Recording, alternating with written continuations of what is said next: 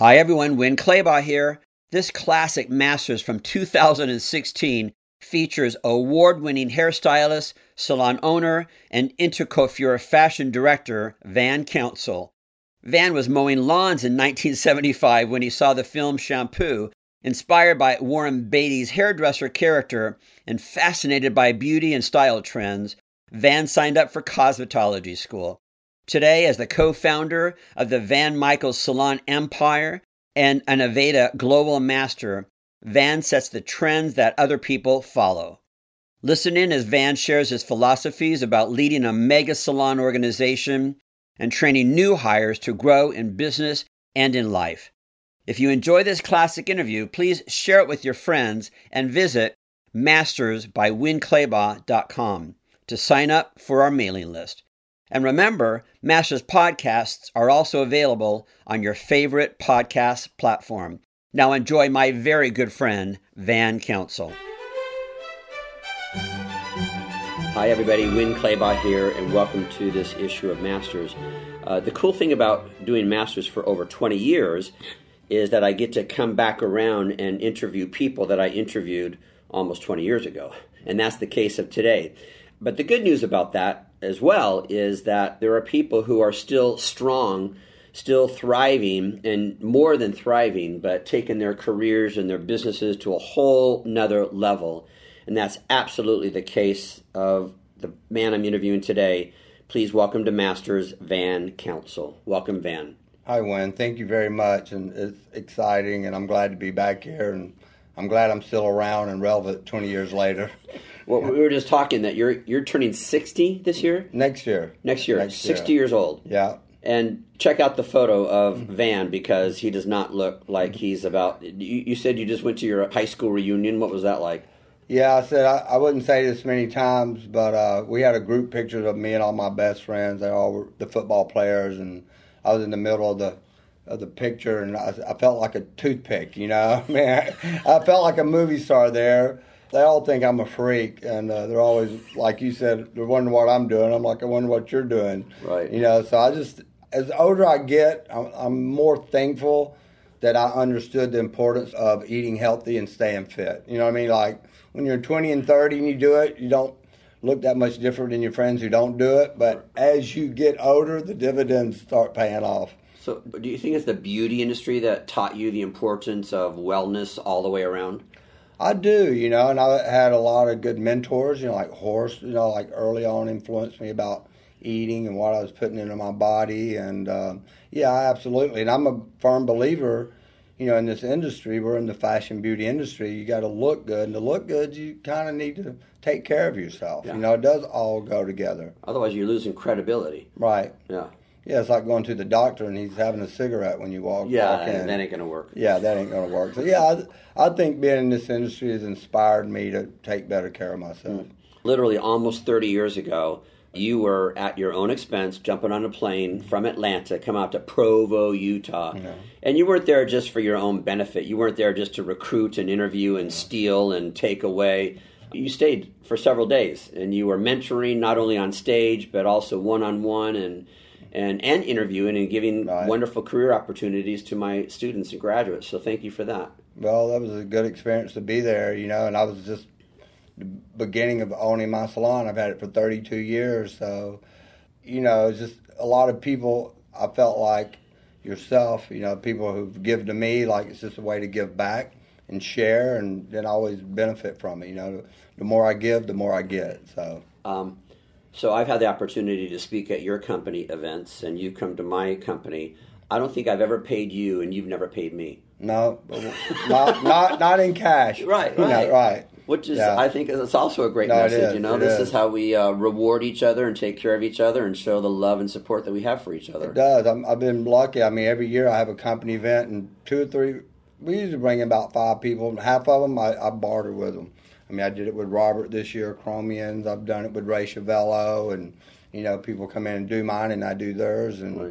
it worked out great. You know. Well, I've uh, I just invited myself to your event next Oh, January, you're, so we're, I'm hoping we're that on. it sticks. We're on. It stick. Okay. Thank you very much. Yeah, your pleasure. message this morning too was fantastic, and.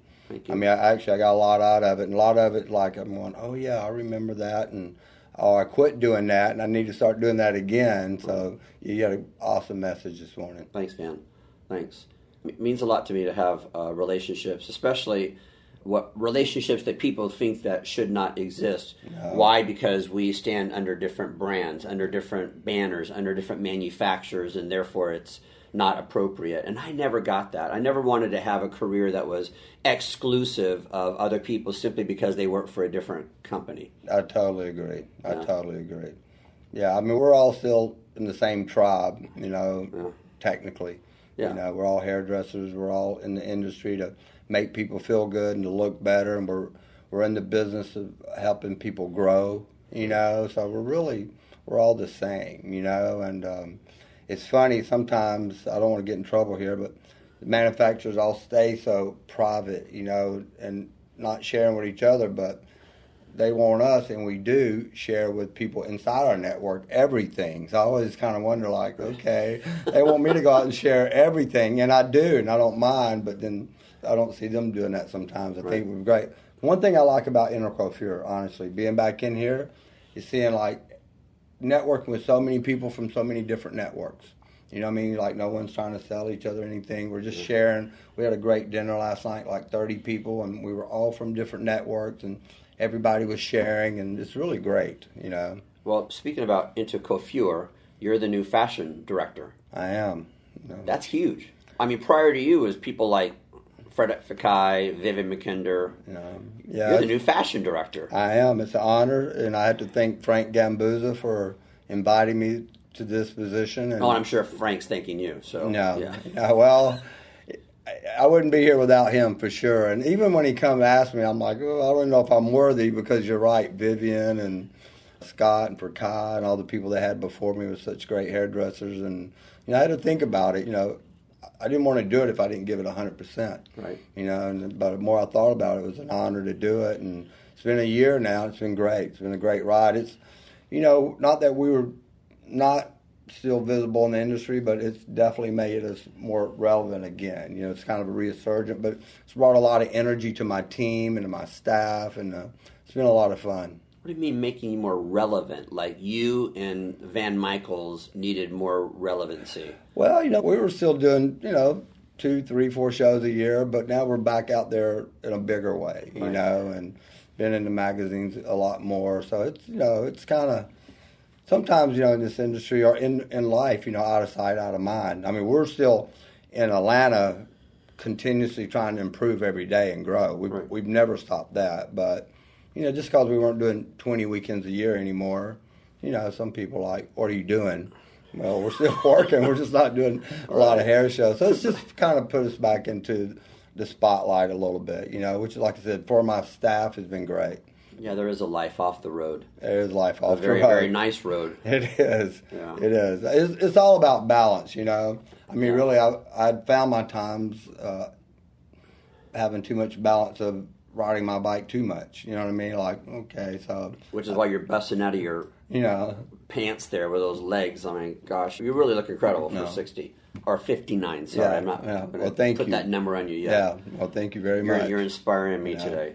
And by the way, uh, again, when you see Van's photo, don't let his age or his bald head or the fact that he's only in Atlanta fool you because I could spend literally the next hour of this interviewing sharing with you all of the awards that he personally has received and that his company Van Michaels has received. You guys, you and your brother Michael started the company back in 1984. Yes. Okay, so the first Van Michael salon, heavily connected with the Aveda company, which we want to talk about. You personally have won all kinds of personal awards, including North American Hairstylist of the Year, Avant Garde Stylist of the Year, Makeover Stylist of the Year, becoming part of Aveda's global master team. I'm, reading this, but I mean, the next page literally is a full page of award after award after award. Best salon in Atlanta, top 20 salon owners in the country, best hair color by Framesi, best haircut overall look by KMS, top 75 educators of the century of the century by Modern Salon Magazine, Lifetime Achievement Award from uh, Aveda, Lifetime Achievement Award from Art and Fashion Group, and that's just you personally. Then we get into the awards that your salon has received from Salon Team of the Year by NAHA in 2014, Jezebel Magazine Best Haircut for her. This really goes on and on, and it's not just industry related organizations and magazines and press outlets that are acknowledging you, it's the consumer press as well. Yeah. Let's talk about the very beginning of your career. Let's talk about, first of all, how you got into the industry and uh, about your beauty school experience. Well, probably could go back listen to the tape from 20 years ago. I've told the story. I think it was eight track. I think it was eight track back when you and I did that first I, one. I think it was. I think I still have that. But uh, I mean, I grew up in North Georgia, you know, and uh, out in the country. Actually, I'm definitely a country boy. You can hear from the accent. But uh, my junior year in high school, I went and saw the movie Shampoo and that inspired me to, to be a hairdresser. Even at the time, I didn't realize that was a true story, you know, based on Jean Chacon. Yeah. But um, anyhow, I liked the idea of uh, I thought I could ride a Harley, and you know, and I like women, so.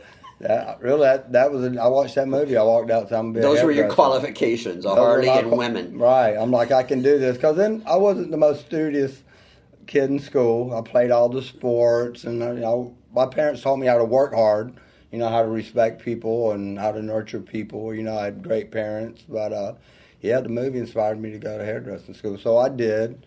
And I, I found the worst beauty school in America, and I signed up and went to it. You know, it was I mean amazing like the schools you have now in Aveda. I mean, this is like so much different, you know. And uh, I remember thinking the first day, like, oh my God, what have I got myself into? I got kicked out actually after 10 months. And uh, for what? Just for not showing up. Because the truth was, I would go in days and there not be one client to do. So I had a night job. I mean, I literally worked from 12 to 8. And if I went in the morning, there was no clients. I got no credit. I hadn't had any sleep. I'd go home. I wasn't out partying. I just was like trying to make, and I was paying my own way also, you know, rent. And so he kicked me out, but he told my mom I was wasting his time and her money and he said I'd never make it. You know, so where is he today? Well, after he got out of jail, uh, he did end up going to jail and serving some time in prison for tax evasion. And oh, he was then he come in the shop one day many years later, like selling blow dryers. Are you serious? Yeah. Did he recognize oh, you? Oh, yeah, did he remember yeah. the story of telling you you won't make anything? We, we didn't talk about that. I was okay. very nice to him. you know, what I mean, like life throws us all a curveball every now and then, and right. we all make mistakes. And at the time his opinion was probably pretty accurate, maybe. You know what I mean? Right. You know. So, but then I transferred to another beauty school, which wasn't quite as bad, but was close. I finally got out. You know. Um, so. Huh. So what turned it around for you? I mean, one reason I never dropped out because I was like, well, you know, I'm not a quitter. You know, number one, and I just really knew like I didn't want to go to college. Like I need to make this work. I went to work for a gentleman who nobody would know him but he was very driven about education, and it was just a small salon. And he sent me to London, and after I worked there, I was like, maybe six months later, I was still only like 19 years old, and I and I went to London to a six week course at Sassoon's. And wow, he made a, a huge investment. Yeah, he that did. must have just blown your mind. Oh, it did. You know, I mean, I paid part of it, but I right. mean, I didn't even know about Sassoon. Honestly, I didn't even know the name. Right. You know, he's like, he's got his school. It was me and a buddy of mine that was working there, and we went to London, and uh, that really turned it around for me. You know, to see the potential. You know that like there's other salon owners there from around the world. You know, and I'm talking. And you're 19 them. years old. Yeah, and they're like owning six salons in New York and stuff like that, and you know, I'm just really realized because I grew up so sheltered in a family that like if you'd asked me when I was 18 years old what's the average household income I didn't even know what it meant you know I mean I had no clue I never thought about how much money can I make doing hair can I support a family that wasn't even my way of thinking I'm just I need a job you know so, what, what was the expectation of you uh, where, where you grew up with your, your family and everything what was the expectation of what you would become just no matter what you do work hard at it and be the best at it. I mean, I could have said I'm going to be a mechanic. That's what my dad was. Fine, be the best mechanic. I mean, and that's how he was. I mean, he was like great at what he did, you know. So, I mean, we had very strong work ethics. I mean, we had eight hours every Saturday of work. You know, I, I shoveled asphalt in high school in the summers. I mowed grass. I worked in gas stations. I mean, seven days a week. I mean, we'd have two jobs, you know, in the summer. So our expectations was, you know, treat people right, you know, and work hard. And my dad always said the world owes you nothing, and uh, that's how we were raised, like earn your own way. And my mom was like, to this day, I'm I'm blessed. Both my parents are still alive. They're 82 years old, mm-hmm. and she's the most nurturing person to everybody. She puts everybody in front of her. I mean, like she cooks the biggest meals. She's going. She won't even sit down and eat till everybody's plates. Everybody's almost done. You know what I mean? They won't let you help clean up. You know what I mean? Like they're just very nurturing. You know, my mom always just said, "Do your very best." You know what I mean? No matter where you're headed. And I always said I grew up poor, but I eventually I realized I grew up rich. Hmm. You know, because I had great parents. You know, and um, so it's really that foundation is what helped me, you know. But just going to Sassoons, I don't say I'm Sassoon trained because I didn't work in the company for 10 years. That's what Sassoon trained is to me. Right. People who really become an art director. You know I mean? Taking a class wakes you up.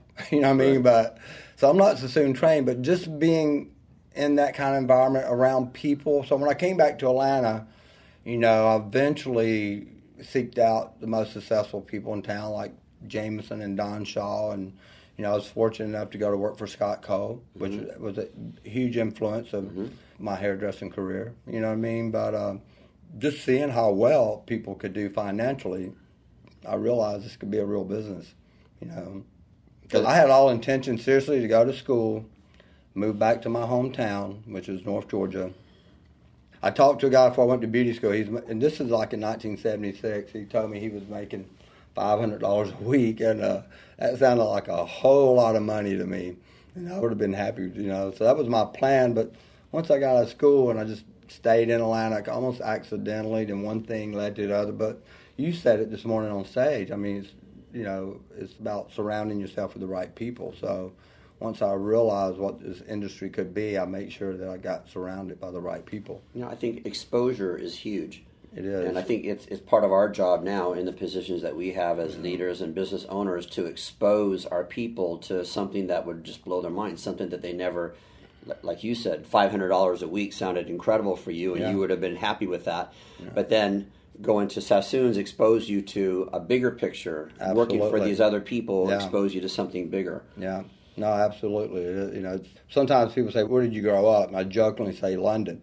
Because that six weeks, I, I did a lot of growing up. You know, I mean, I really did. I came back to Atlanta with a whole different mission. You know what I mean? Like I, I, just saw the industry completely different from there. So that was your experience, and that was your exposure, and that obviously served you well. Now, fast forward all these many years, you obviously have a lot of new talent that comes to you. What part of that responsibility of getting the education and the training and the exposure that they need to be able to see the bigger picture and go to the next level with their careers. How much of, the, of that is the, the salon owner's responsibility, and how much of that is the individual person's responsibility? Well, you know, it's like when I opened up the first day, like I wanted to have a really serious training program, you know, kind of spin off from Sassoons and all that, because mm-hmm. I saw the impact it can make on people's lives. So I think as a, the owner, the responsibility is for me to give them the best education. Like if they only work for me for three years and they leave, they have something that it was worth every minute they were with us. You know what I mean? Like something nobody can take away from them. So I think it's our responsibility if somebody's going to commit to come to our company, because we all know when you're coming in on the ground floor, you're not getting rich I mean, you're barely making it, you know. And it's my responsibility to educate them and to help them grow and help them be exposed as much as I can, you know, all the potential in the industry. You know, now it's their responsibility to, be responsible, you know, and take full advantage of what I'm offering them. I can offer all this, but, you know, I can't, you know, I can't make them take it, right. you know, but we try to weed out the people who don't want it because there's somebody waiting for the job that does want it. How, how, do you figure out those people that don't want it? Like, what does that look like for you? Uh, we hire everybody on a 90 day trial. Okay. You know, so we value them after 90 days. If they're not showing up for class with models, you know, with a great attitude, we know they don't want it. I mean, we're paying you. We pay them to come to class. I mean, additional fee on top of their salary. You know, so we're paying you to come to class. If you can't show up and get paid and bring a model, you obviously don't want it. I mean, it's pretty obvious, you know, like, oh, this person in three months have had two models, you know, so yeah, they're out. Actually, as long as we're on that topic, how else can they screw that up? 'Cause as, as much as we need to tell our people, this is how you can perform, this is how you can look good here, this is how you can rise to the next level. I think they also need to hear, and this is how you could screw it up. Like you just said, just not showing up to classes or can't find a model. Yeah. You can't find a model. How are you going to build a clientele? How are you No, going we- to we- convince somebody to come in to pay you when you can't get somebody to come in for free? That's exactly our words to them. If they complain about models, we go, really? Then, you know, you're in the wrong business because if you can't give away a free haircut, how you, we do. We say the exact same word. How is somebody going to pay? So, Right. yeah, so they screw it up in class mostly. Then during the week, I mean, they got to, you know, work. They're an intern and they got to be able to work with their mentors. And, you know, we have a performance wheel, we call it, all step by step. When you greet a client to how everything works, you know, it's like 12 steps. Right. And if you can't work off the performance wheel, you can't stay in the company. Right. You know, so I, I believe like you know we're looking for people who are passionate and nice people who want to learn and grow. You know, we have like I know these numbers. Last year we hired 50 new interns and we had a That's a lot. 90 percent retention rate. Oh, wow. I mean, people don't leave. You know, that's why we've been able to grow to 400 employees. You know, because people. I mean, we have hundred employees now with 10 years. We have 25 with 20 and six with 30. Wow. You know, so it's like, I got goosebumps you know, that. yeah, pretty- Congratulations. oh, thank you. You know, but it works both ways. I mean, I take care of them and they take care of me. You know, it's old cliche, but it's win-win. Well, let's know? take another little side trip here. So, how many salons do you have now? We have seven salons in Atlanta. We had one in Miami that we recently lost the lease and decided to pull out, but it was doing well. And then I have a partnership in Japan with 42 salons. 42 salons in Yeah. Japan. You know, You know, I just recently heard about that within the last year. I had no idea. When did that all start? uh, about 15 years ago. Dang, what happened to me? I need to check up on you more often. Yeah, last time I saw you, I ran into your restaurant in I know, I remember that, I remember yeah. Yeah. Well, congratulations. No, well, thank you. So, how is that doing business overseas like that? You know what? I admire the Japanese people so much. Their culture, you know, uh, their work ethics. You know, I mean, they're, they're nice people. It's been a great relationship. It really has. I've had like zero problems, you know, with it. It's. I didn't want to use the name Van Michael over there because I wasn't sure what this would be like. So the salons there are called Van Council Okay. salons, and uh, like two weeks from now, I have a hundred of them coming. We have a hundred of them coming every May for training. I go over there once a year. I mean, it's been fun. It's you know, farther you're away from it, sometimes the easier it is. No, I'm just kidding.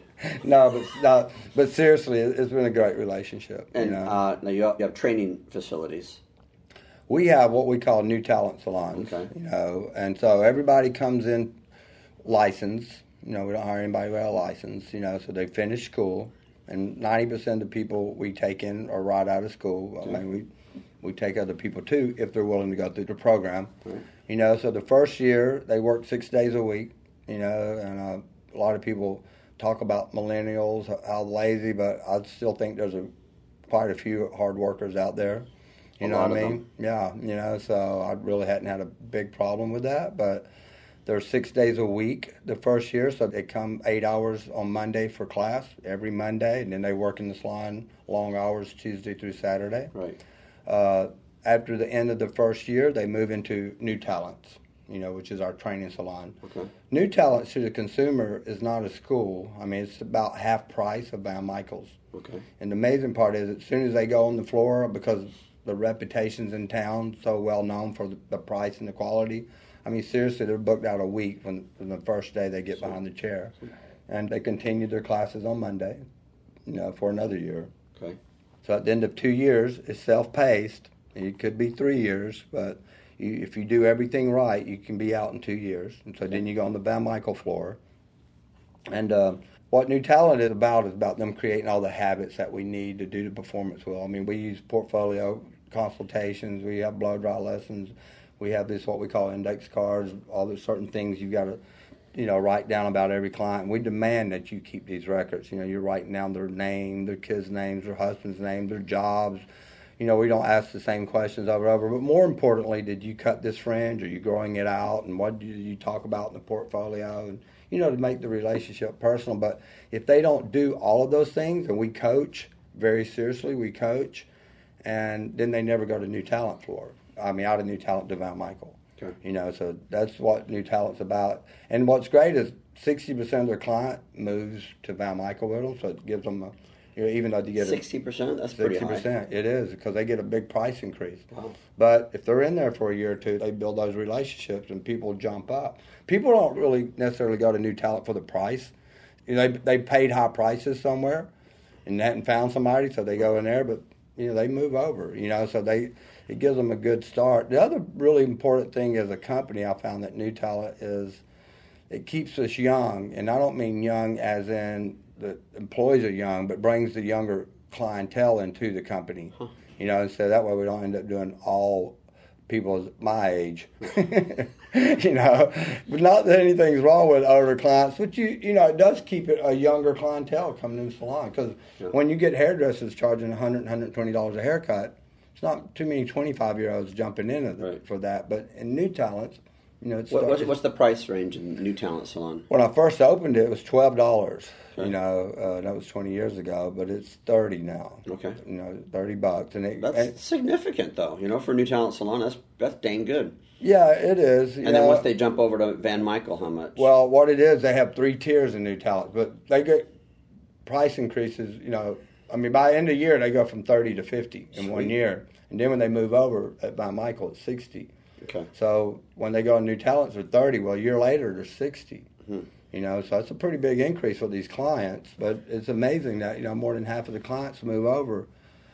You know, it's funny. I tell the students when I go speak at schools that it looks like when you choose a company like ours with a two-year training program that you're taking the long route.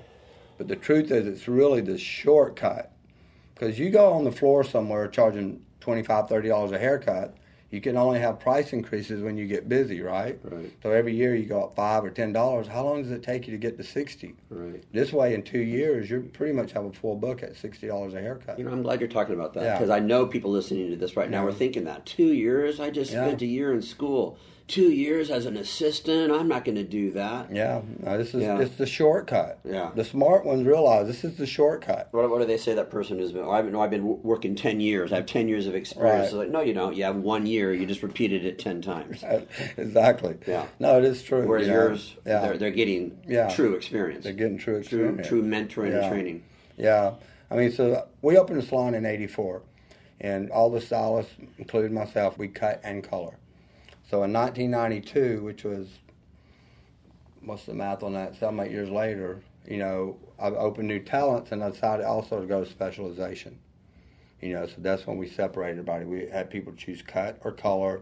Then we started our training program specializing. Those two things to me has been really what's kept us sustainable, you know, growth, you know, because I think specialization, in my opinion, is the ultimate level of excellence. Okay. I mean, honestly, if you look at the medical profession or even lawyers, I mean, they're all specialization. They all specialize. You know, they're all specialized. We're living in a world of specialization. Mhm.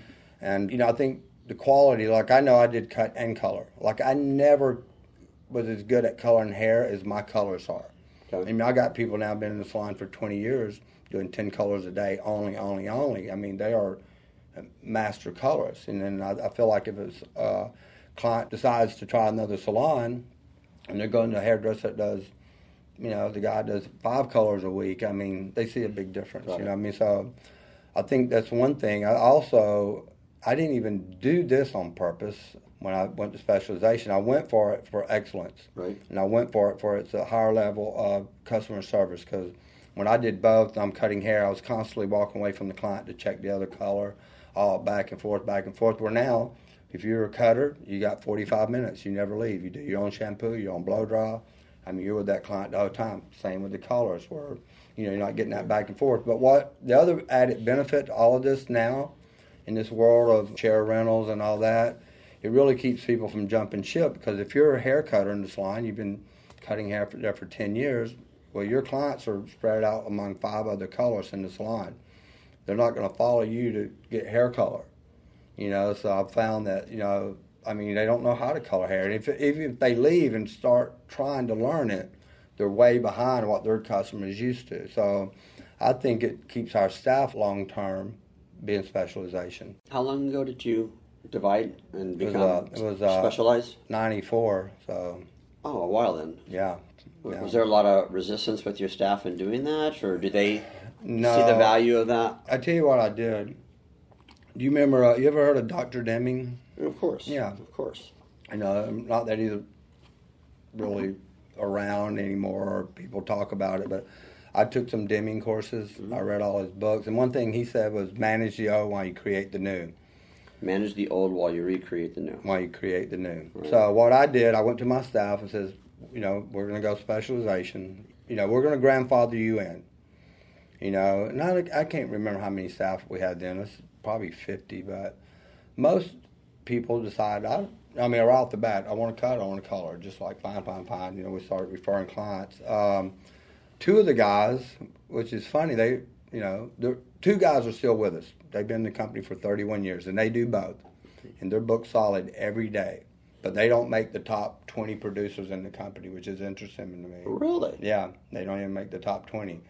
But what we did was just like, as we hired people, we said, hey, you know, because there was like maybe 10 people still doing both at the time in the beginning, you know. So we said, you know, you're going to see people doing both, but they were here from the beginning. They're grandfathered in, but from here up forward, we're doing specialization. So you have to choose one or the other, and it just took care of itself. Mm-hmm. Like I didn't go in and go, hey guys, choose one or the other, or you're out of here. You can keep doing it, but this is what we're doing. Now, do you find that your colorists make more money than your cutters, or vice versa? Or Um, I could show you my Zezor app, but out of our top, our top producer last year was her first time being the top producer. She's my color director, Mhm. working four days a week. But she was the top producer. She's a colorist. Okay. The next second producer was only two thousand dollars behind her. Was a cutter. Okay. You know, so on my top fifteen employees, it's about six cutters and the rest colors. So the colors are a little bit ahead, you know, in that group. What I find happens is the first five years, the colors makes more quicker because their Okay. prices are higher. But Okay. if the cutter stays and keeps getting those increases, once they hit 80 90 100 dollar haircuts, they, they can run head to head with Got the it. colors. Because I think Yeah. maybe there is that perception that a hair colorist could make more money than a hair cutter. No, I had somebody last night, one of the big salon owners in the country, bigger company than we are, you know what I mean, like, and very well respected. But they actually said to me, they're like, they're not specialization. They're like, how does people make money on just cutting hair? You know, and I was giving them the numbers, their mind was blown. You know what I mean? Because they're like, we just look at haircuts as a side thing. You know what I mean? Like, we're mainly just Wow. doing balayage and slamming color, and we just cut them real quick, and you know what I mean, like, you know, blah blah blah. So it's a lot of different ways to peel the onion. There's no right or wrong, Mhm. But for me, it's like you know, I think that's why we have such long term staff and customers because of specialization. You know, Um, uh, as long as we're talking about you and Yeah. people have a good history on you, talk about your relationship with Aveda. oh wow, and I've been with Aveda for 30 years basically. So almost since the beginning of your salon. Yeah, I've done like every single Congress except for one. Jeez. Yeah, you know, so uh, but I have a great relationship. I mean, I I loved Horst. You know, I, the first time I saw Horst was in 1980. I mean, I knew like, you know, I loved the whole mission. You know, I mean, I'm an outdoor person. You know, I'm all about saving the earth, anything I can do, and take care of myself. Also, take care of the planet. Do my at least my little tiny part as much as I can. But I've always loved the aromas. But I have a great relationship with them. You know. Um, some of my best friends I have met, you know, David Wagner, Ray Civello, and, and many of them that's become friends and mentors. So mm-hmm. it's a great network. You know, when you go to an Aveda Congress, I mean, people look great. I mean, there's 3,000 people, but they all look smart and classy. You know, I just I think it's a good group, good network to be involved in. Uh, the company, my relationship with uh, the top people in the company, I have a great relationship. They support me in many, many ways. You know, I mean, I, I wouldn't be where I'm at today without this relationship. I mean, absolutely. you know. Congratulations. Yeah. It's an amazing network. Yeah. And those yeah. two that you just mentioned, Ray Civello and David Wagner. I mean, I feel the same way about them and what they've done for me. I just ran into Ray Mm-hmm. Yeah. this morning. It was a nice little reunion and we got to exchange that he has a six year old son and I have a four year old daughter. It's like who knew that was going to happen to us, and we got to talk about that. But those are great, great relationships. No, it is. I mean, I reached out to Ray when Frank asked me to be fashion director, so I called Ray. Said, "Hey, I want you to join Intercoiffure." He did it in a heartbeat, just to support me. You know what I mean? And I was a little worried, like I hope he likes it. And then you know, he came to New York, and that then I said, "Okay, man, how do you feel about it?" He goes, "Oh my God, this is the best weekend." Hmm. You know, he goes, "I loved it." You know what hmm. I mean? But yeah, he, he joined just to support our relationship. You know, and my fact, Frank you know, said, "I'll." Like we had 15 new members to join us this spring, and I think like 12 of them was Aveda salons. You know, so like the network supporting me in doing this, which means a lot to me. But um, yeah, it's been a great relationship. You know what, too, and I. I'm just a loyal person, you know. I believe it's kind of transfers to my staff. They see me not jumping around, and you know, I have all these 100 employees that've been there for 10 years. You know, it's all, you know. If I would probably change product lines every other year, my staff would be changing salons every other yeah. year. You know, I think it's just all part of the universe. You know, the secret to the secret to the universe, as we all know, is the relationships. You know what I mean? So I have this great relationship with Aveda, and it, I just pass that on to my staff. And no relationship is bliss all the time. Yeah. What was that person that said, you know, the secret to uh, a long term marriage is don't get divorced. You know, and it's so easy to get divorced. It's yeah, so easy to yeah. say this sucks. I'm out of here. Yeah, because we're all going to go through rough periods, like you said, yeah. in any relationship. You know, what I mean, you're never going to see every single thing eye to eye. Well, I, had written it down earlier to talk to you about just the importance of a good network of buddies, a good right. network of mentors, a good network of, you know, fellow salon owners or business owners or stylists or whatever, where you're just loyal to each other. Mm-hmm. And I also like the fact that sometimes it's not even within your own tribe. It's not even within Absolutely. your own network. You know, people think yeah. the salon down the street is their enemy, and I'd say I'd rather have a good salon down the street than a bad salon. Yeah, absolutely. You know, Atlanta's got a really tight network of salon owners. I mean, Atlanta's one of the yeah probably most prestigious cities in the mm-hmm. country when it comes to the salon business, you know, like th- top top salons. No, thank you. You know, and I, I, agree with you. You know, like we have to stay on our toes because our competition's on their toes. Right. You know, I mean, and I like that. You know, but we're all friendly. We've never hired any of their staff, and they haven't hired ours. And you know, it's interesting. Like we are just talking about this last night. I, I said I've never had anybody from the top salons in Atlanta even apply for a job with me. Huh. I mean, like people just stay in their own little culture. You know what I mean? Like Van Michael, I think if our staff leave, they're leaving town or they, you know, they're going to go do something completely different. But if they want to be in a top salon, they're part of us. And same thing with Candy Shaw and Jamison. I mean, you know what I mean? Like everybody has in Jeff South, everybody has their tribe and they don't switch out, you know, which is great. You know, but yeah, there's a, a lot of uh, sharing goes on that network, and even getting back into Intercoiffure, what's been great is it's expanded my like people I've known but I've lost touch with. Now I'm coming back to it. it's great sitting having dinner with guys from Trocosi and um, Charleston Zone and um, Visible Changes. Charles, I love Charles. Yeah, Charles Such is great. great guy. And so much, so guy. much knowledge and experience yeah. and willing to share. So, I mean, and just, Charles and the McCormicks, they yeah. have nothing to do with Aveda. Yeah, nothing, nothing. Yeah. You know what I mean? And we're and some people would tell you, oh well, then stay away. Yeah. Can you give some advice to our listeners, whether they're brand new in the industry or it's a salon owner? Because I'm sure you hear this all the time. You know, they're a salon owner is struggling and they're struggling and they think that they're all alone out there. You know, yeah. so give some advice about putting together your own little tiny network of people. Your right. buddies are Ray and David and others. Yeah, I, my message would be to get involved. You know, get involved with the network you are in. You know what I mean? And get involved with Intercoiffure. You know, and meet the people because this industry is so opening and sharing. I, I can truly say I've never met anyone that isn't willing to share every single thing they do with me. Uh-huh. I mean, really, I couldn't sit here and go, well, he wouldn't talk to me. I mean, everybody's so sharing. You know what I mean, so you just got to get involved. They're not going to come knocking on your door. You know what I mean? You got to get out and be seen and ask for help. I mean, I, I don't have any problem calling up somebody and go, hey, I need some help. My margins are getting tight, or whatever my situation is. I mean, I have a handful of people I can call and help, and, and if they call me, I'd share anything with them. I send people manuals and contracts and all kind of things. You know, I never ask for a penny because, you know, what I'm getting back is the goodwill and the karma that we put out there. I know? have friends in other industries who tell me it's the exact opposite in their industry. No. That the people who are the most successful won't share anything with them. In our industries, it's not that way. It's not that way at all. Well, it's kind of funny too. Somebody said to me once, you know, I got off, the stage talking for literally two hours. I, I mean, I gave out every single thing I could think of. I'm trying to go, what else can I say, right? I got two hours. Somebody goes, why, why do you give away all your secrets? I go, because I don't have any.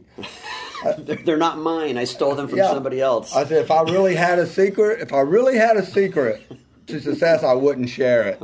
You know, I'd really hold on to it because nobody would have it but me. But all the information I have is stuff I've gotten from somebody else, and it can be gotten from somebody else. And the truth is, we're all doing the same thing pretty much, and we're all saying the same things. What separates one salon owner from the other, and which is the hard part, is execution. You know, it's executing what you hear. You know what I mean? It's executing, doing what you know you need to do, and consistency. That's what separates the salon. Explain that more, because a lot of people think that there is one secret. Right. And if you will just tell me, Van, that one secret, I will finally be successful. You know, like, but it doesn't work that way. You Yeah. know, a hairdresser can't just name one thing that they do that makes them successful. It's a whole bunch of little things that they do consistently every single day. So it's the shampoo, it's the music, it's the greeting, it's how I look, it's the cleanliness, it's the training that I get. It's a thousand all of things. those things. All those things add up Yeah. to success. So, So, so it's executing it. It's putting systems into place, and it's having a way to inspect what you expect. You know, those are the things that really keep it going. You know, and really it comes down to getting the right people on the bus in the right seat. You know, having the right team. That's really what it's all about. I get a lot of credit because my name's on the door, but there's no way I would be where I'm at if it wasn't for Susan, my CEO, and Natalie, my color director, and, and Daniel, the artistic director, and Jeffrey, the cutting director, and all of my managers, and my brother. And, you know, I get a lot of credit, but it's really the team that's doing it. You know, I mean, that's what makes the company great is the people that's in the company. You know, so that's my job is to make sure I find the great people and I put them in the right position. Sometimes I've had people in the wrong position and moved them somewhere else and they excelled. You know, so it's really figuring out like what's this person's greatest strengths. And so that's my job is to get to know every individual, you know. I mean, everybody comes to work in the company. I still do this, and I promise I do. Everybody comes to work. I take them to dinner. Every single person. Wow. And two years later, when they graduate into Van Michael, I take them to dinner again. Wow. So that's my effort Wow. at this size to try That's to get commitment. To, try to get to know every single person. It is a commitment, but you know, it's like I started. I did a take everybody to dinner when they first started. You know, and I so about a couple years ago, I'm like, you know, I should probably take them again when they, you know, because maybe that's the last time I really had a real conversation, right? So I'm thinking maybe I should do it again, like a rite of passage. They've worked hard for two years. They've had six days a week for two years. You know, so I've started, you know, like I said, it's been about a couple years I started taking them to dinner again. I've gotten so much out of doing that. You know, I remember sitting here and they're going, yeah, you know, like I lived in a blow up mattress for two years and I had a car with no air conditioning. It's 100 degrees and I had to work this bartender. Stuff I didn't know. I mean, I, I was sitting there realized, oh my God, like they've given so much to work with us. I mean, like, I didn't even know how much they would sacrifice, how bad they wanted it. You know, I, I walked away like, wow. I mean, because I was really like, this is a big commitment. Do I want to start this? Every single person another dinner, like, you know, but I'm so glad I did. And, I, and I really enjoyed doing it. You know, I mean, I'm going out to eat two or three nights a week anyhow. I'm not just invite one of them to join me. really, you know what I mean? Like, Right. so, I mean, it's been great. So, yeah, it's about, you know, execution, getting the right team, getting the right people in the right place, and then, you know, treating them with uh, love and respect that they stay with you and they grow with you. And you know what? We all make mistakes. I've made plenty. Susan's made mistakes, but you got to make mistakes to learn. You know, that's part of the education. You know, that's you can get rid of somebody because they made a mistake. Guess what? You're gonna hire somebody else who's gonna make some mistakes. Making mistakes okay, just don't make them twice. Right, you you know what I mean? So yeah. well, I like what you said that you, you know, rather than you made a mistake, I fire you. Yeah. You find a better position or a different position Yeah. for them that they're more competent in. You know, like when I started racing my bike, I started racing 10 years ago and I hired a coach.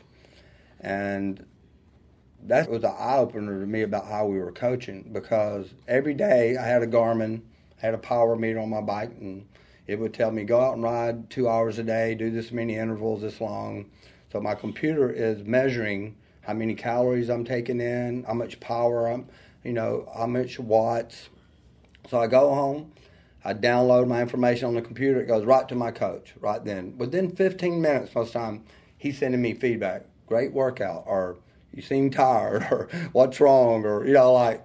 And it made me realize, like, what if in the Tour de France, when they race for three weeks, the coaches talk to them after like two weeks, hey man, hey Winn, you didn't eat enough on that first week, and you put too much power out. I think you're done. You know, you're, you know, like we were setting people down every three months and going, you know, well, your goal was here and you hadn't gotten there. So, you know, it made me realize we need to coach daily. You, know do it I mean? daily. Yeah, I mean, What, like what does that look like?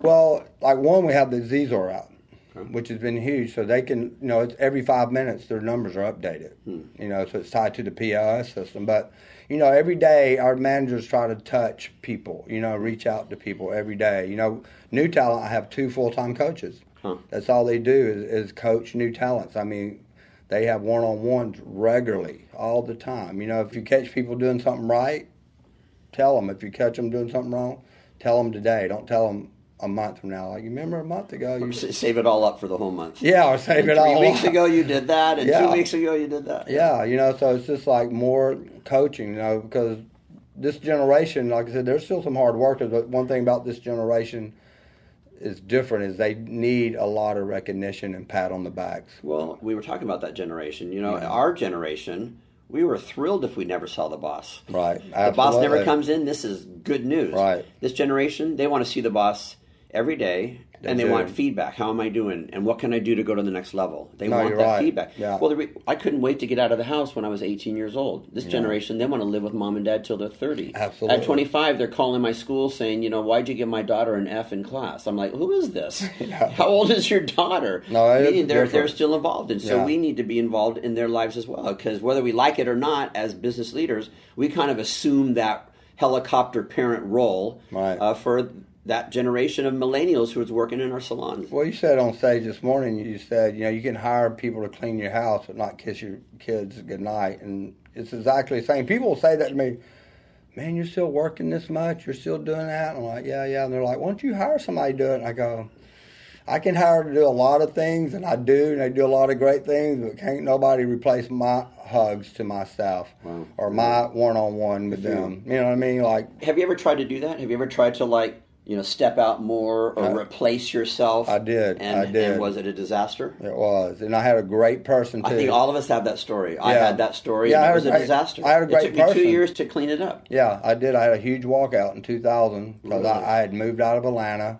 and I was done. I mean, I'm like, I'm hanging thought it up. done, right, yeah. I mean, I was kayaking around the world, and I called, I think, one time in six months. And uh, I really, I couldn't have had a better person to step in and try to do what I'd ask them to do. But at the end of the day, it's like somebody like Horst was the founder of Aveda, and he's always really the heart and soul of it. I mean, you're the spiritual leader because you started it. Mm-hmm. It's like my dad's my dad. I mean, nobody can step in and be, hey, I'm your new dad. I mean, like, no, you're not. Right. You might be a great guy, you know, but you're not my dad, you know. So it's, it's, it's, that's.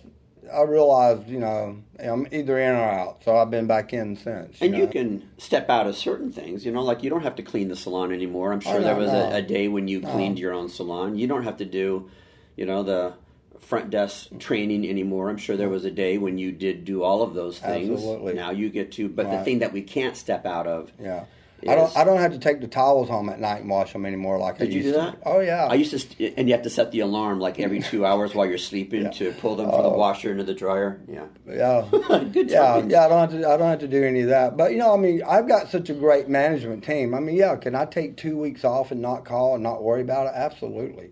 You know what I mean? But I can't just be gone all the time. And you know what I I mean? The truth is, like, I- I've learned a lot of lessons a lot of different ways, but I really appreciate my company. I really appreciate my staff. So, you know, I don't mind being there because I know how much I've gotten from mm-hmm. this industry and from my team, and I mean, my whole lifestyle is due to having all the right people. So, you know, I, I want to see them honestly, you know, and I want to, you know, be part of their lives. You have two kids. You see your kids stepping into the into the company, or Well, a little too early for that? I'd say too For early knowing. for that. I mean, my son is graduating, and right now he says he don't know. I mean, certainly not going to beauty school. Is not. Right. I mean, he could if he wanted to, but you know. So I will just, you know, I want them to do whatever makes them happy. I would love for them to come into the business, but you know, at this point, you know, they don't think they Hmm. Even today, to. you see a lot of uh, second generation yeah. down there. You know, And, and it's funny too because a lot of I've talked to a lot of them here, and they're like, "Yeah, my kid didn't want to." They went to college first, you know, they got out, and got a job, and then they realized like,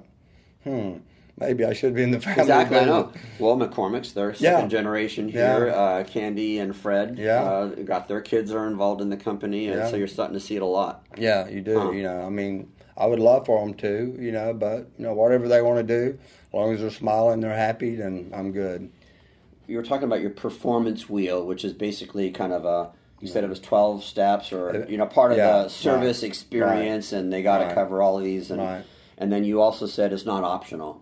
Yeah. It's not optional. Yeah, it's, to me, like this, the performance wheel is the same as sectioning a haircut for a bob. Okay. You know what I mean? It's part of the service. What I try to explain myself, when you think about the people who make the most money in life, we you know we think about performers. You know, I mean like LeBron James or Justin Bieber or, or, or some movie star. You know, I mean, and these people perform. You know, and they make an impact on people's lives. You know, and the more impact you make on somebody's life, the more money you make. I mean, look at a Steve Jobs or Bill Gates, the impact that they made on people. So you got to make an impact on people's lives. So, you know, that's why we've come up with this performance wheel because you've got to perform and you've got to make an impact. You know, you've heard the purple cow story, right? Of course. Right. So you got to be a purple cow. Mm-hmm. You've got to do something that other hairdressers aren't doing. I mean, even it can be in the consultation. You know, that's why we believe in a portfolio consultation. Like nobody can get a haircut without the consultation showing this is exactly the picture you're getting. Right. You know, every single client, every single time. And you say it's not optional. It's not optional. Well, it's like showing up to McDonald's. I want a job here, but I have my own recipe for a hamburger. Right, absolutely. No, it doesn't work that way. Yeah, yeah. If, if my if if you're working in the salon, I'm working in the salon, and my client can't get in to see Van, in Winn's chair, they should still be getting a Van Michael performance. You know, what I mean, like you said, not everybody different, doing it different ways. So, you know, that's the consistency I'm talking about. That's execution. You know what I mean? Like, and that's what keeps you know the customers coming back. You know, because people always like, how do you get people busy? by getting them to keep the clients we give them, you know, and making them go out and go, wow, you know, I had a great experience, you know, and like I'm a big believer, and like I said, this is all not new. I mean, Horst had the service wheel, you know, we've tweaked it and turned it into the performance wheel. Right. You know, uh, blow dry lessons was something he was believing. I still believe every client should have a blow dry lesson. They should have the tools in her hand, stress relieving treatments, you know, just all of it, you know, and then taking those notes down, like, you know, next time you come back in, the first thing I say to you, hey, Wayne, how was your trip to Jamaica? You know, I mean, six weeks ago, you're like, oh my God, you remember that? No, I didn't remember. I wrote it down. Yeah, Because that's yeah, the system. I yeah. work for Van Michael. I have to write it yeah, down. because I did that with every client. I'm not asking them to do anything that I didn't do. Right. You know what I mean? Like I did all of this every day. And if I were to come to work one day and I'd left my portfolio at home for some reason, I almost couldn't get through the day. Wow. And I'm trying to have a consultation without a picture, I can't do it. What advice do you have for uh, salon owners? There are salon owners who have been doing this for 20 years and they still don't have systems. What you just described is Well- a system. It's a, this is how we do things around here. That's how not- do you how do you turn a 20 year ship around to finally get them on track with this stuff? Well, it starts with the leadership. You know, that's it. You know, and, and I've been, this is my 32nd year of doing hair shows and kind of saying the same thing for 32 years. And uh, I have close friends who've had to hear me at least 30 times and they still don't do these things. So, and they're no- still coming around saying, well, "But what's the real secret?" No, no, I do. I had a, a hairdresser one time, worked for me one time, pulled me aside after 10 years, goes, Man, tell me, what's the real secret on how to get busy? I said, Man, that's my secret. I'm not sharing that with anybody. I want you standing around with no clients. I mean, the secret is listening and doing. You know, like we always say, an apple a day keeps the doctor away. Well, how Right, many right. people eat an apple a day? Yeah, right. You know, so you, you've got to do it. You know, you got to decide you want to Mm-hmm. do it. Now, nobody can do that for you. You know, that's it. You know, I mean, I did a webinar for Aveda two weeks ago. There's about 80 salon owners on it, and one of the guys called me after it was over. He had a salon in another state, a friend of mine, and we were talking. He goes, "Yeah," he says, um, somebody had asked him how the webinar was that wasn't on it. He goes, "Well, you know, it was great, but you know, you've heard it before. But the funny part about these people, the funny part about these people are." I know them very well, and their business hadn't grown in 20 years, and they still and they don't do any of it. I've But heard it before. yeah, they, and I thought about that. I Go, and I even called Aveda. Go, I think you're wasting your money because, like I, you know, I, unless people really want to do it, you know, like have them to pay to come here. You know what I mean? Come here and really find out who invest some money who wants to do it. You know, because yeah, it's it's up to the leadership. Like I want to be better. You know, I mean, I want to grow, and I'm a great listener. You know, I mean, I'm uh, if I'm in a conversation with anybody who's successful, I would much rather listen than ask questions. You know, I mean, I'll ask questions to listen, mm-hmm. but I don't want to tell my story. You know, I want to learn. You know, so it's got to be people who want it. Like when I find out about something new, I mean, I go back and go, "This is what we're doing." You know, I mean, like we're going to make this happen. Hmm. You know, so yeah, you got to want to make it happen. Hmm. You know, and, and unfortunately, a lot of people are just lazy. You know, so I mean, this is America. I mean, you can do anything you want to do, but it requires passion and dedication and hard work and you know and educating yourself in what you do. I mean, nobody's just going to give it to you. You know, not on this level. You know, so if you're willing to work, it can happen. But and, and hairdressing's hard work.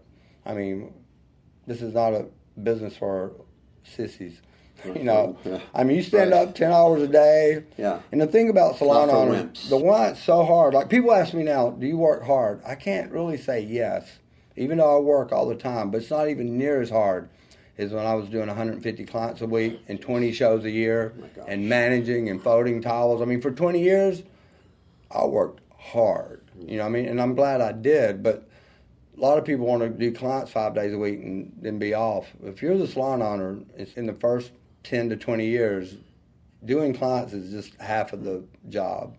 You know, so you people say success is. I go success is endurance. When I it is endurance. It's endurance. Because I'm uh, when I started schools, I almost wanted to be able to write it into the contract that if you become a, a school owner, you have to promise me that you will be in your school every single day for a minimum of the first ten to fifteen years. I believe it. You know, of Right. course, I didn't win that battle, Right. but that's what I believed. Yeah. because that's what I did. Right. I was there all the time. I, I was a part of all of it. Yeah. And people want to come in and out. That's what it in takes. five years, they want. to, In five years, I want to create what Van has created. Right. Yeah, it doesn't work that way. Overnight success is 15 years. There you go. You know. You know, and, and people are taking advice from the wrong people. You know, that somebody would say, "Oh, I heard Van before. I've heard all of this before," but then they're taking relationship advice from their friend who's been divorced three times and hates men.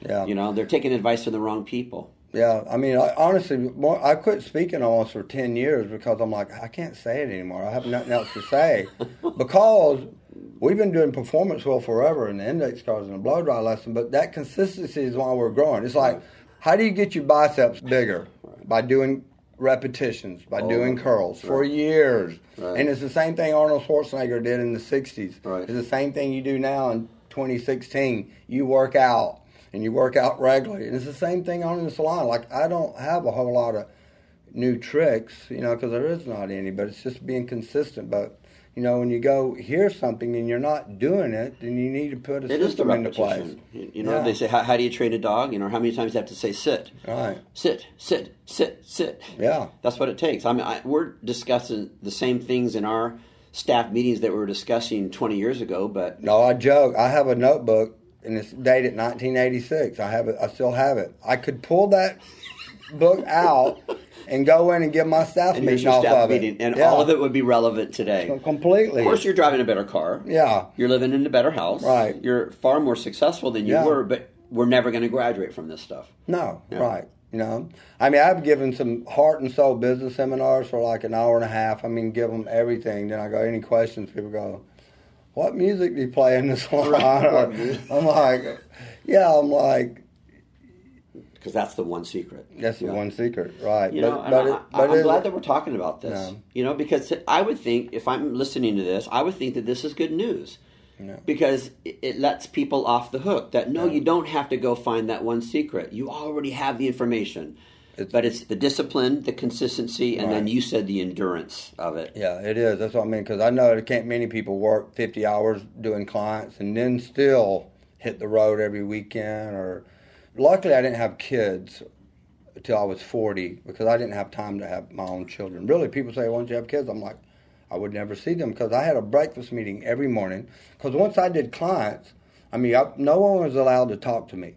I mean, people would Because otherwise, they would bring you, you know, problems and questions Yeah, well, every 5 minutes. You're take yeah, you're taking away the time of the client who's paying hundred dollars for a haircut. You know what I mean? Like my time is with her, Right. So I could only talk to people before work or after work. I had breakfast every morning and dinner every night with staff. Hmm. In between, you know, I mean, it's like it took a lot of endurance. That's you know, endurance. that's when I started bicycle racing. It was easy, like ride hundred miles. That's easier than what I was doing before. really, it just fit. I'm like, That's great. you know. That's great. Talk to me about your personal discipline. Like, like, what do you do? Some people say, "Well, I'm not a good leader if I'm not reading at least one book a week." Right. Like, what are some of the things that you personally do to feel like you can stay relevant and stay valuable as a leader? Again, you don't have to do everything, Right. and you don't do everything anymore. Thank goodness. Know. But what are the things that are uh, keeping you on track? Well, you know, like I do still read a lot. You know, I mean, I do believe in reading a lot, and it's great too. The world of, that we're living in with computers, and I mean, so much information. You know, on the internet and TED talks, and so I'm always listening, trying to get inspired. I still go to a lot of industry things like this and listen to people, like listening to you this morning. So, you know, I'm always just keeping my ears open and my eyes and paying attention and trying to pick out what's going on in the in the world and trends and you know just and trying to adapt to the times. You know what I mean? Like there was a time when I was like, "You're going to work five days a week, no matter what your story is. No, there's no part time at Van Michael." Mm. So it's a different day and time. Mm-hmm. So, you know, so now, yeah, you can work. You don't have to work five days a week, but you got to be there for five years. You know, then after five years, you got to be producing at least 130,000 a year. I mean, so if you hit benchmarks, you can come say, you know, so I'm more flexible with stuff like that. So I'm always trying to keep up with like the generations and what's going on in the world because things change. We have to change with it. Mm-hmm. You know, so I'm always trying to keep up with, you know, and, and I have a lot of great mentors, you know, like not even, I mean, hairdressers, like business people, very successful business people that I talk to a lot. Like, like who and what kind of businesses? Uh, well, one would be like the Neill Corp, like Deborah Neill, Tom Petrello. Uh, I have friends in Atlanta who are financial, you know, like hedge fund managers and financial managers. Um, What about those people who say, well, if they're not from our industry, I don't really care to learn from them? They don't know my industry, so they don't have anything to teach me. What do you say to those people? Well, that would be very closed-minded because uh, I mean, like I got a friend in Atlanta that has a thousand employees in the restaurant business, high-end restaurants. You know, I, I talk to him all the time. You know, it's like it's different, but it's the same challenges and problems. People are people. Yeah, you know, I learned. I, I watch how they decorate and the money they spend. Like, well, I mean, they're getting two hundred dollars for a meal. I want to find out why. Or you know, I think our competition is anybody who's getting someone's discretionary income. Hmm. You know, we only have so much money to spend after we pay all the bills. Right. So any any business like Disney or any business like that that may take that money, I want to see what they're doing, hmm. why they're bringing people in there. You know, so yeah, I'm just always a student. You know, I'm always be a student. So I never assume I have it made. My business, I don't live in fear, but I live in a world of reality that it could fall apart if I'm not learning and growing and paying attention. You know, I don't ever close the window anymore. I tried that back in 2000, like I've got it made. I, I don't have it made. I have it great, but it's my job to keep it great. The, the whole master's issue could be on that topic alone, and we would have thousands of salon owners saying, "Ah, okay, okay, okay, okay. Yeah, you know what? We we all got to keep working because people do assume like one day I I drove from my house and I had 400 people and I mean I, we opened the salon. It was me and my brother and my wife and uh, one assistant and we had seven chairs and so you know, we started very tiny with with no money and We've worked hard, you know, just like a lot of people have. So we've been through all the stages 10 employees, 50, 70, 80, 100, 200. And so I can relate to people who are in different stages, you know what I mean? And then I hear, talk to Tricoci and them who has a thousand people, and I'm like, wow, how do you do that? You know, that's amazing to me. Like, how do you keep quality? You know, so I'm interested to learn. Like, if I'm going to keep growing, I, I got to find out. I can't. The way I was running my company when I had 200 people is different from 400 people. Mm-hmm. You know, I mean, if I go to five or 600, I know what I'm doing now is not going to work then. Right. You know, I mean, I get to get different players, different people in different positions, different training programs. Right. People always go like, ask about the training program. I can tell you what it is, but I assure you, next year we'll be doing something completely different. Huh. You know, because we're always changing. You know, oh, this works, this don't work. We're bigger now. We got more people in class on, you know, on Mondays, and you know, so we're always just trying to learn, you know, and change and grow and you know be better. I remember there was a time in my career, and I'll tell you exactly when it was. It was when I was meeting you, David, and Ray, and I kind of went home depressed because I, I swear, I was thinking, damn, now I have to be good at what they're good at. Now I gotta kind of take a step back and uh, figure out what they already know if I'm going to be able to take my career and my businesses to that next level. And uh, that was a big mistake of mine because I didn't really need to. What right. I needed to do was become friends, right, yeah. with you guys, yeah. and discover what my strengths were, and be able to rely on other people who could kind of guide me along that way. So you're finding the people now who are going to guide you on how to get to yeah, 600 people. Yeah, yeah. Like you may be a great football player in high school, and you got your high school football coach. But eventually, you get your a better coach in college, and then you move on up. You got a better coach in the pros. So as you move to a different level, you look for better coaches. You know. But obviously, you figured it out. You've done quite well. um, I, have had uh, business leaders say that it's really important to them to share their failures and their weaknesses with their people. What do you think about that? Yeah, I think so. I mean, there's a lesson to be learned I mean, we learn what to do from people. We learn what not to do from people. You know what I mean? Like so, like we're saying, like don't leave your business. you know what I mean? Yeah, people go, I'm getting out behind the chair. I'm go, that's good, but don't quit. You know what I mean? Get out for to work on your business. You know, not to go retire unless you're selling. You know, so yeah, there's a lot of things. I mean, we've tried a lot of different things in salon that that didn't work. You know, how we greet, how we answer the phones, and you know, so yeah, you can. I think it's good to share with what's not working. I think there's a, a value in that oh, I think that's also the entrepreneurial spirit, though, too. Yeah. I love uh, entrepreneurs who still have that entrepreneurial spirit, not just for themselves, but for their people. Mm-hmm. You know, like these salon owners or these stylists that quit the salon to open up their own business and they quit because they didn't like the way the boss did it right. and then they go back and recreate exactly what they just left. Right all the um, time. And and hire people that you got rid of. Right. Yeah so i like the fact because i happen to know you have uh, one of your stylists uh, harry wood right. who's been with you as a stylist for how long? I mean really like right at 25 years. I think his entire salon career has no yeah. no he went through our training program. He went through um, yeah, he went through the whole program. He's, the reason why I'm bringing him up is because I know that in addition to working with you, right. he also has his own training program and consulting company and doing all this other stuff. Yeah. Some business owners would never allow that. They would say, "No, you work for me. You work for me." Yeah, we. But but you had an entrepreneurial spirit, and yet right. you allow that entrepreneurial spirit with your employees. Just yeah, I think no, that's a great message. No, I do. I try to like I mean, a lot of people in the industry know Harry. They know Daniel. You know, he's won NAHA. Natalie's won a lot of awards. She does shows without me for Aveda.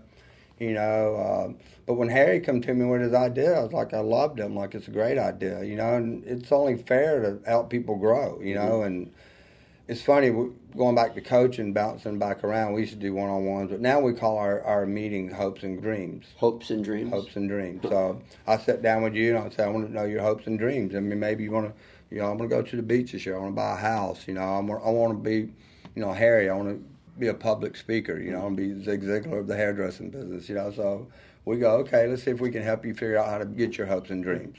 You know, so whatever it is, maybe you got to sell more retail to get a bigger house or right. take a vacation or work more hours or, or you want more time with your kids. Well, let's get your prices up. We can have more time off. You know, whatever it may be. But with Harry, you know, he, he had this vision, and I'm very proud of him. He's really gone out and made it happen. Mm-hmm. You know, and to watch it, and I've helped him. I've given him material, and I look over stuff. But his very, I got booked to speak. Uh, we did Aveda Congress, and the next day I was doing a business seminar, and, and I asked him. I go, hey, I have a, a person in my company who's wanting to speak and do seminars, and do you mind if he does this? I'll be there.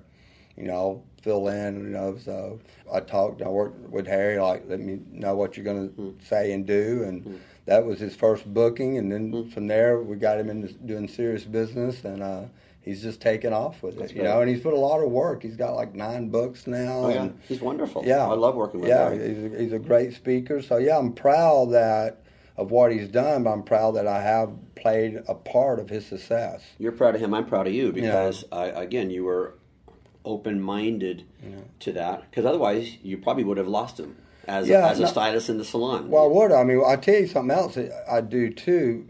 You know, every time I open a new location, if you've been with the company for 10 years, you have the opportunity to buy into that location. So I now have eight partners. Do you really? Yeah, for my so I, the first three salons I own, you know, just me and my brother, and the next four I have eight partners where they own, you know, own like ten. Like one location, for example, we have sixty percent. We have four other people who have ten percent each. Sweet.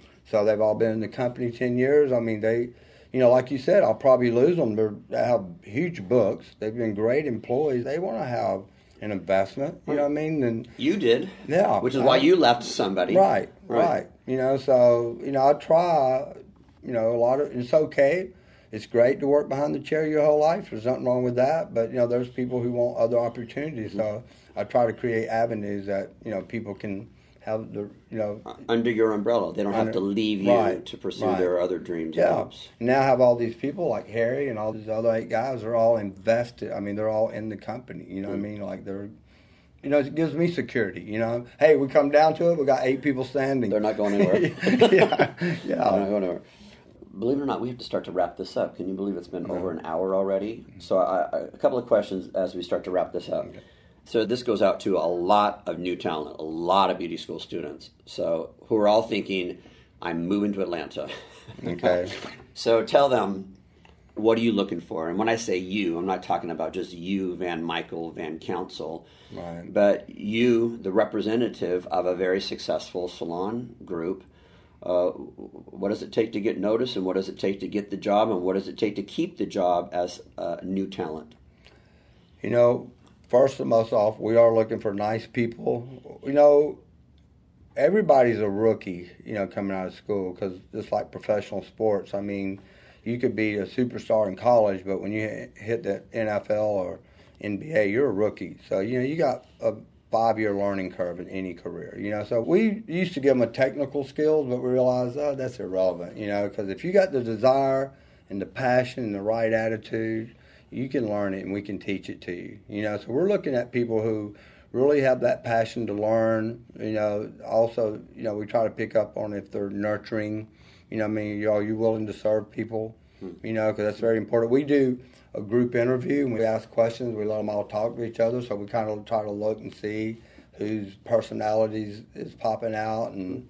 You know, we, I mean, it's intentional that it's a group interview. Then, if we like people, we come back for a one-on-one. Right. You know, we're trying to just pick up how they interact with other people. Hmm. You know, so that's really what we're looking for. You know, it's like size, shape, and color doesn't matter. you know, I mean, it's Right. really it's really that inner spirit that they have. You mm-hmm. know, and if we see that they fit in the company, that they're we're looking for people that we feel like is going to be want to be lifelong learners. That's you right. know, and it's always wanting to better themselves. I like the little group interview thing Yeah. where you get to kind of witness that Yeah. how they interact with each other. Yeah, we do it every Monday. Like we, if you're on a job, we say, okay, be at Bycast Salon ten o'clock Monday, and we get, it could be 10, 20 people, and we tour them, tell them about the company, and we sit around the group interview, and we ask questions, and we watch them all talk to each other, and try to pay attention how they interact with each other, and have a. And it's like a just a sit around I, I have a friend who works for an airline, and uh, when they go through the training, these people are coming to move into a hotel for I don't know six weeks while they're going through training with the airline, and they kind of have a little secret communication with uh, people who work at the hotel. You know, so you can be brilliant during the training, but if back at the hotel after you've had a long day and you're Rude. rude, to the, Right. They call and say, "Oh, this person is," then they say, "Pack your bags and leave. We don't want you." Yeah, that's great. Ah. Yeah, because that's what you look for. I mean, if people are nice and, and they passionate, I mean, that, that goes a long ways. maybe I don't know if this is an easy question for you to answer. What one skill are you experiencing that beauty school graduates are missing? Is it that their blow dries aren't good enough? Is it that they aren't good in You know what? pre-consultation? What is it? People ask me all the time because I, I have a lot of friends that own schools, and we hire from all over the country, you know, and uh, we average almost 10 applications a day. Wow. Yeah, so we get the cream of the crop. But people always say, like, where do you get the best students from? You know what I mean? Like, I, they want me to say, well, your school's the best. And the truth is, people give beauty schools a bad rap. Mm-hmm. If I owned a school, I don't think I could produce a student any better than I'm getting from Paul Mentor or Aveda. I, I really don't because, like I said once again, it takes 10,000 hours to master something. Mm-hmm. You know, make sure these students don't think that they're ready to go out and earn 100000 a year for the first year and be a superstar. They need to know that they need to go intern for two years. You know, like going to graduate school. You know what I mean? Like they got to understand we've done the best we can at getting your feet wet, but you're a rookie. There's no way to cheat that. So we were talking today about deregulation. I said that would be the worst thing that ever happened because I remember back in the day when there wasn't Avedas and Paul Mitchell schools, and we were desperate to hire people. So we had apprentice program that we was three years, nightmare. I mean, people would come in, they had no investment in it. I'd say out of every 15 people we hired, one made it to the floor three years later. Oh, jeez. Yeah, because we spent one year on how to hold a comb and, and how to make a parting. So now when they come out of school, I mean, they have the partings now. I mean, they can blow dry okay, you know, like, but we got to, it's our job to get them, because now you're assisting somebody that's charging $100. The blow dry's got to be more than okay. Right. But they can only be okay after, like, I mean, well, how long are they in theory? Well, some states are a thousand hours is the entire training. Some are maybe two thousand, but that's still not very much time. No, it's not. So they hadn't had enough time. Nobody, you know what I mean? Because they need more time. That's that's what they need to know. Okay, you've got step one, but you still got to go to graduate school. You know, that's that's it. Schools do a great job. Honestly, I think they do a great job. The students are better than I expect them to be, but they're not ready to be a Van Michael stylist or colorist. You know, because a lot of the times I go to school like, oh, and I'm, I'm going to go right on the floor, or I'm going to open up my own shop. I want to do Britney Spears hair tomorrow. Yeah, yeah, you know. So I think that's the thing is not just make sure that they know realistically Okay. That this is just the beginning. Well, that I promise from school. from and you know me. I Yeah. promise I will continue to. do- Yeah. and I think you did a really good job in this interview too to I- really, really send out that message. you know. Well, thank you. I, Expectations of that. thanks for having me here. I really appreciate it. you have a And, final message for our listeners? to me is like to, in this business, you know, is he who trains the best wins. I mean, you know, you've got to be an education driven company not just talk. You've got to really do it, you know, and you got to teach people how to shake hands, how to walk people to the front door. When we talk about education, we're not talking about just parting hair or putting on color. I mean, we're talking about we hired the Ritz Carlton for two years to work with us on customer service, and we still fall short. I mean, you got to train, train, train. So just always be, you know, education driven. And one of my favorite sayings I used to get from Edwin Neill, I used to say, the biggest expense in life is the money you don't make. So nothing is ever too expensive if it's going to make you better, because being better is going to make you make money. Hmm. You know what I mean? It's going to help you keep hairdressers, you know, your staff and the customers. So, you know, just really keep your focus on training, you hmm. know, and being nice, hmm. I can add nothing to that. you know. That's perfect. Well, thank you. So nice that Yeah, this many years to still be able to hook up with you, see you at a chance restaurant and say hi and Yeah. give you a big hug, and then 10 years later I get to see you again and sit down and do this. This is Yeah. really, I feel really, really honored. well, hopefully we can see each other more, but maybe we can do another interview in 20 years. Okay. We're still around. We better be. yeah, we better. Uh, my, my daughter will just be kind of getting going, so I gotta, you know. well, people asked me uh, last year, opened up two new salons. I really, someone says, why are you opening up two new salons? I said, because I have a 14 year old daughter. You I mean, really, I mean, you need some money. Yeah, yeah. It's my, at the end of the day, like it's my kids who I work for.